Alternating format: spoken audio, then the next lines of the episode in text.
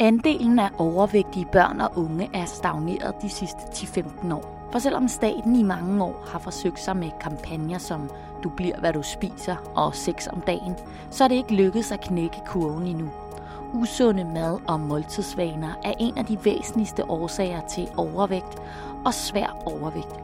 WHO vurderer dette som en af de største trusler mod folkesundheden. Spørgsmålet er, om man skal se børns sundhed som et strukturelt problem, altså regulere sig til sundere valg, eller om man i langt højere grad skal udvikle børns kritiske sans ved at involvere dem i madlavning og sociale fællesskaber omkring maden. Og det er den problemstilling, du kan blive klogere på denne gang sammen med Karen Vistoff, der er professor med særlige opgaver på Danmarks Institut for Pædagogik og Udvikling på Aarhus Universitet. Jeg møder hende i hendes højloftede lejlighed med udsigt til Botanisk Have i København. Velkommen til. Jeg hedder Karen Sigrid Jacobsen.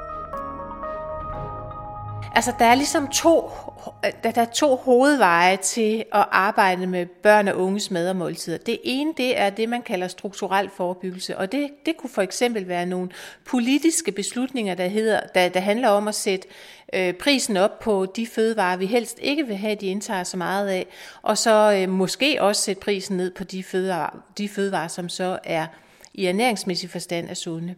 Og det kan også handle om at øh, gøre øh, de sunde valg øh, øh, til de nemme valg, vil man sådan typisk sige. Altså at sørge for, at de rent faktisk kan vælge det, og vælge at spise det, som er øh, sundt. Den anden hovedvej, den, det, er, det er den, jeg selv er mest optaget af. Det handler om, at børn og unge udvikler deres evne til at forholde sig kritisk og bevidst i forhold til mad og måltider. Og det er ikke kun maden, det er også måden, de spiser på, hvor de spiser og med hvem. Så det handler om, at man involverer dem i nogle aktiviteter eller nogle sammenhænge, hvor de får mulighed for at eksperimentere med deres smag, prøve noget, nogle forskellige madvarer af, være med til at lave maden, smøre madpakkerne, lave aftensmaden, lave morgenmaden, og dermed også udvikler det, jeg vil kalde et mentalt ejerskab til det, der foregår. Men hvad er det, der kendetegner danske børns madvaner? De spiser ikke nok fisk i forhold til anbefalingerne. De spiser ikke nok fuldkorn. De spiser og navnligt drikker for meget sukker. De spiser øh, for meget mættet fedt. Altså det, det, det typisk det fedt, der kommer fra animalske madvarer og så videre og så videre. Og det, det er der ikke så meget nyt i. Øh, det nye det er, at man er mere optaget af at gøre noget ved det. Så derfor så, øh, så, så, så, så tager man det meget seriøst og alvorligt, og det gør man inden for, øh, nu er jeg selv, har jeg selv siddet i det, der hedder Vidensrådet for Forebyggelse, men også inden for folkesundhed og almen øh, praksis, altså læger, men især sundhedsplejersker, tager det alvorligt, fordi man tænker, øh, det er godt nok rigtigt, at de overvægtige og de overvægtige børn, der bliver ikke flere af dem, ser det ud til, men der bliver heller ikke færre. Det er bare et eksempel på, så siger man, okay, vi må altså kunne gøre det bedre, vi må gøre noget ved det her, således at den måde børn og unge spiser på, ikke også er med til at give dem øh, livsstilssygdomme. Og det er det, man er bekymret for, selvfølgelig. I gamle dage havde man meget faste ritualer i forbindelse med måltider. Men i dag spiser danske børn og unge meget mere på farten end tidligere. Altså danske børn, de spiser øh, flydende, og nu skal det altså ikke forstås som væske, men øh, de spiser der, hvor de er. Og der spiser de øh, det, som øh, de kan få tid til, og det, som de primært har lyst til. Øh, så er der nogle børn, der er vældig lydige, og de spiser så også det, forældrene de, øh, ligesom forventer, de skal spise. Men det er ikke alle børn, der ligesom synes, at de skal leve op til det, og det er der nogle forskellige forklaringer på.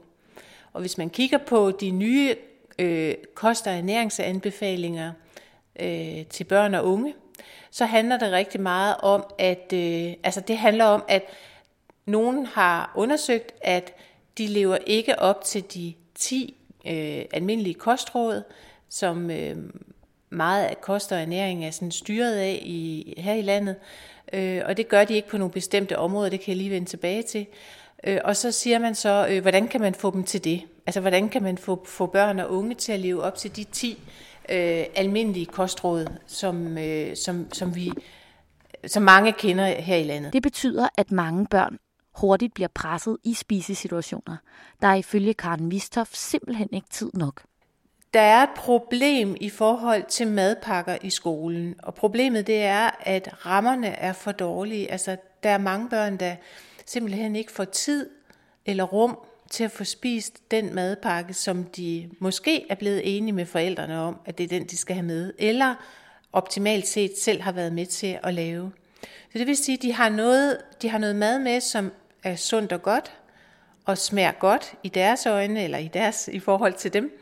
Øh, men der er rammerne simpelthen for dårlige, og de får ikke, øh, de får ikke ro, eller tid, eller rum, eller øh, mulighed for at nyde maden mange spisefrikvarterer for kort. Det er egentlig ikke, fordi de er for kort, men de skal nå så meget andet, for eksempel at løbe og hoppe og bevæge sig i et spisefrikvarter på 30 minutter. Så har de 15 minutter til at få sat sig ned og pakket øh, madpakken ud og spist og pakket sammen, og så skal de ud og bevæge sig.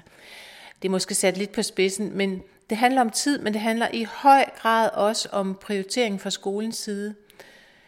Inden for min forskningsverden, som er uddannelsesvidenskab og pædagogik og didaktik, pædagogisk og didaktisk forskning, der ved vi, at der er en direkte øh, forbindelse mellem at have spist morgenmad, og så kunne koncentrere sig om undervisning og lære noget. Så der er en direkte forbindelse med at være øh, mæt, i hvert fald at være ikke sulten, og så kunne præstere i undervisningen. Øh, og det handler om faglig trivsel, at man trives øh, i, med, sit, med de fag, man, øh, man, øh, man har i skolen.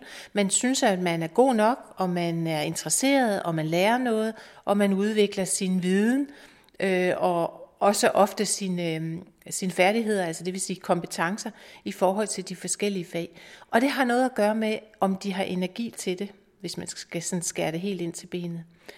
Og vi ved også, at der er en øh, sammenhæng mellem at trives socialt og, og så at være mæt eller sulten. Så hvis du, hvis du er sulten og urolig, øh, så, så du, har du ikke overskud til også at være en god kammerat. Du, øh, du bliver mere, øh, du, du, er, du har en højere, du, du trives simpelthen dårligere socialt set.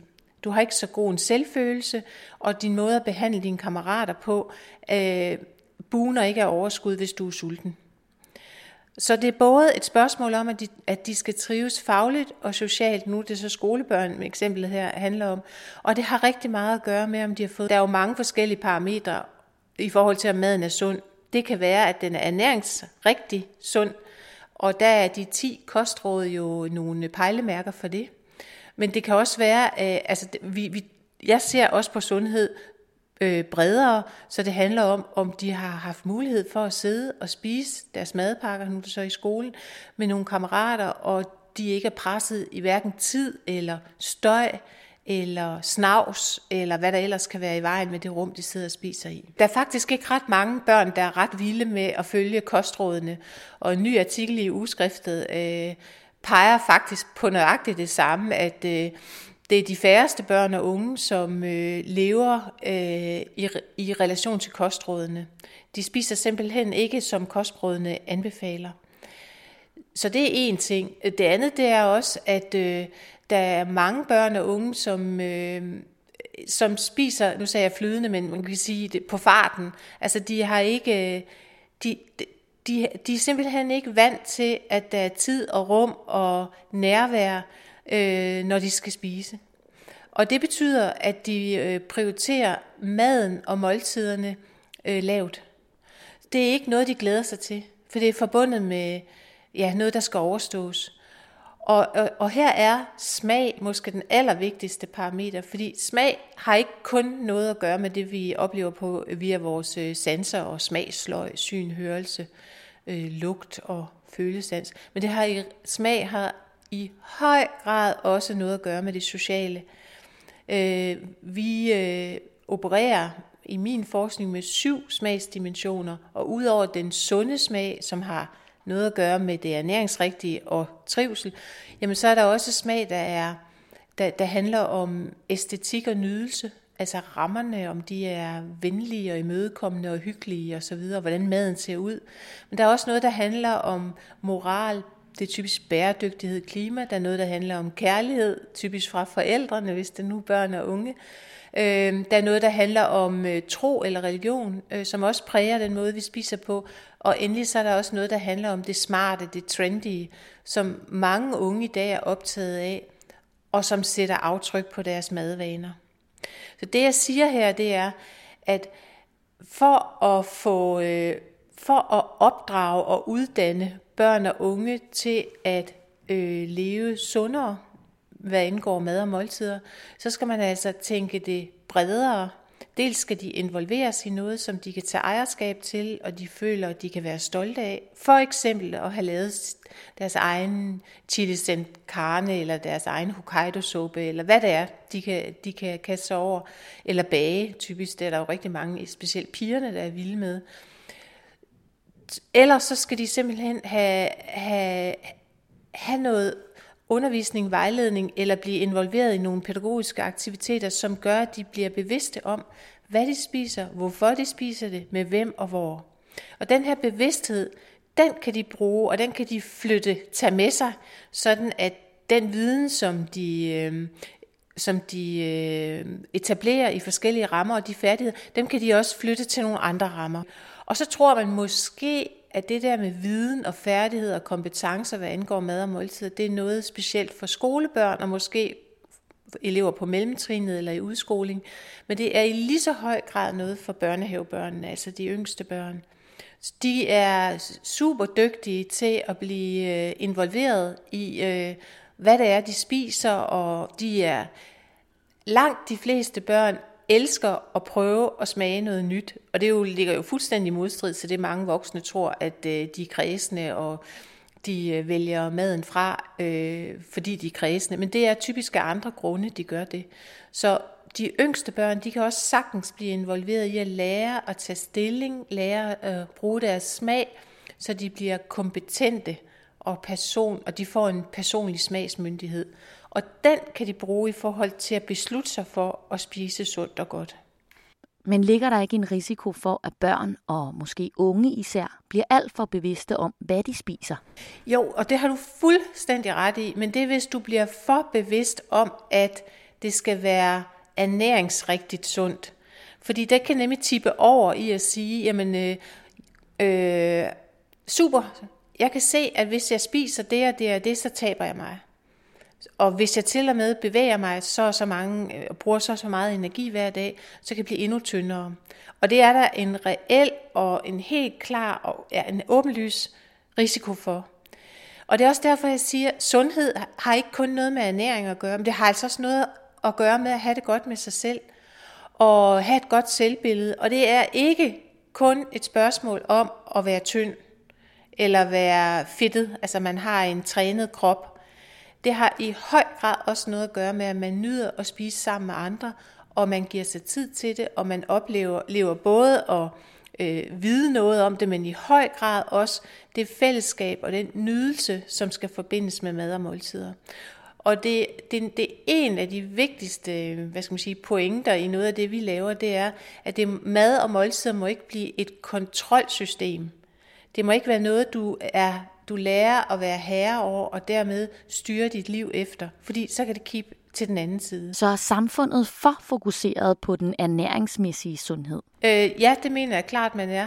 Øh, og fordi jeg mener, at det ikke kun er ernæringsrådene, kostrådene, der er vejen til øh, at reducere overvægt, eller i modsat fald reducere spiseforstyrrelser.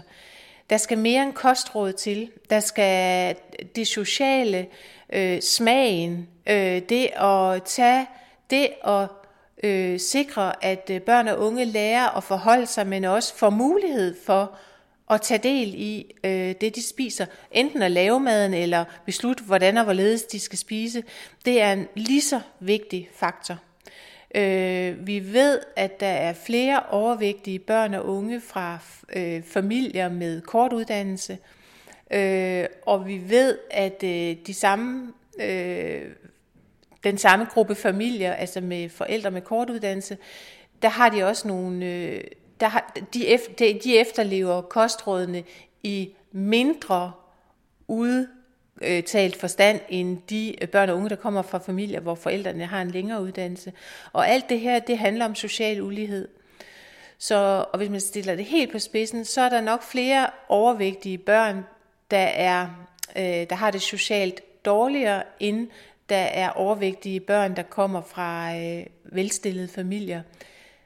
Men det er ikke ens betydende med, at de øh, børn og unge, der kommer fra familier i den anden ende, de, er, de lever særlig sundt.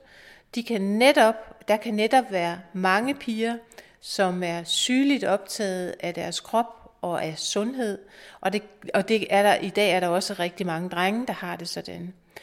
Så nu er det sådan at stille det lidt på spidsen, men det er bare for at sige, at ja, der er stadigvæk øh, mellem, mellem 15 og 25 procent af de danske børn vejer for meget.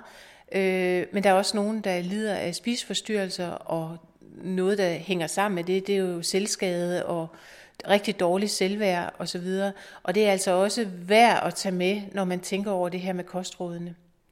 Så hvis jeg, du spørger, om samfundet er for optaget af øhm, kostråd og ernæring, så vil jeg sige, ja, det synes jeg, man er, fordi man ikke også er lige så optaget af at lære dem at lave mad, øh, og lære dem at tage stilling og også etablere øh, måltidsfællesskaber, og dermed give dem en, øh, en vigtig rolle i det her med, hvordan spiser de i deres hverdag. Men hvordan hjælper man bedst sit barn på vej? Og det, altså, hvis jeg skal sådan komme med sådan en meget, meget simpel opskrift, så handler det om at respektere deres ja tak og deres nej tak. Lad være med at presse dit barn til at spise noget, barnet ikke har lyst til. Det er det første. Det næste det er, at man skal sørge for, lige så snart de kan, og det kan de allerede fra toårsalderen, så kan de blive involveret i at lave mad, eller øh, servere den, eller øh, øh, det kan være sådan noget som at bage, eller gå ud og købe øh, de, de madvarer, man skal bruge, når man skal... Og det handler altså ikke kun om, at man har barnet med i en klapvogn i supermarkedet, men det handler om, at man tager deres mening og holdning og deres oplevelser alvorligt. Børnehavebørn, de elsker at få lov til at lave mad, og de er smadret dygtige. Og øh, når, når børnene kommer op i, i, i skolen, øh, så er det jo især på mellemtrinnet, altså fra 4. og 5. klasse, at de får madkundskab. Men alle børn i skolen kan lave mad, og det kan de i høj grad også derhjemme. Og det, nogle gange handler det faktisk om, at forældrene de øh, lærer at trække sig og overlade køkkenet til børnene, som bliver deres rum.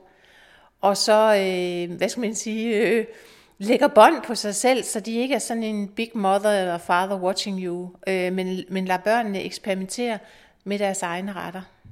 Vi har faktisk ret mange eksempler på fra vores pædagogiske, didaktiske forskning, øh, på at børn bliver klogere på noget, og så går de hjem og opdrager forældrene. Og det er en smadret god vej at få øh, lavet nogle ændringer i madvaner og måltider på i familien. Det der med, at børnene de, øh, de lærer noget, som de synes er sejt. Og det vil de godt lige fortælle deres forældre. Så det egentlig er den vej, vi også kan øh, øh, muligvis kan forandre verden på. Øh, det jeg mener, det er, at i øh, familier med få ressourcer, der har børnene måske endnu større brug for at blive taget alvorligt og blive involveret i øh, forskellige mad, øh, madlavningsaktiviteter. Jeg forskede i skolehaver i mange år, og i skolehaveforskningen, der øh, ser vi også øh, børn, som kommer fra ressourcefattige familier, hvordan de blomstrer op i forhold til at lære at dyrke deres egne grøntsager, lære at lave mad derude, på udekonfur, åben ild og egne retter osv. Hvordan de nyder det, og hvordan de er pave stolte af det, de har dyrket og lavet. Øh, desværre så er der øh, ret mange af de børn, som ikke vil have grøntsagerne med hjem. Og det ved de ikke, fordi at de er bange for at blive afvist, eller deres stolthed ligesom bliver, øh, den bliver latterliggjort i familier, der ikke har overskud til at sætte pris på det, og lave den porresuppe, som børnene har lært at lave derude på gården i køkkenhaven. Så der er selvfølgelig, det, det her det handler rigtig meget om forældresamarbejde, og det handler også om, at man som sundhedsfremmer, haveundervisning, forebygger, sundhedsprofessionel, øh, involverer børnene på tilstrækkelig vis også sørge for, at det, de bringer med hjem, at det er noget, der er en vis garanti for, at de kan komme videre med. Altså, eller ikke garanti, men en vis chance for, at de kan komme videre med derhjemme. Så man skal altså tænke i, et er, hvad de laver og lærer i skolen, øh, her i det her eksempel i skolehaverne eller i børnehaven.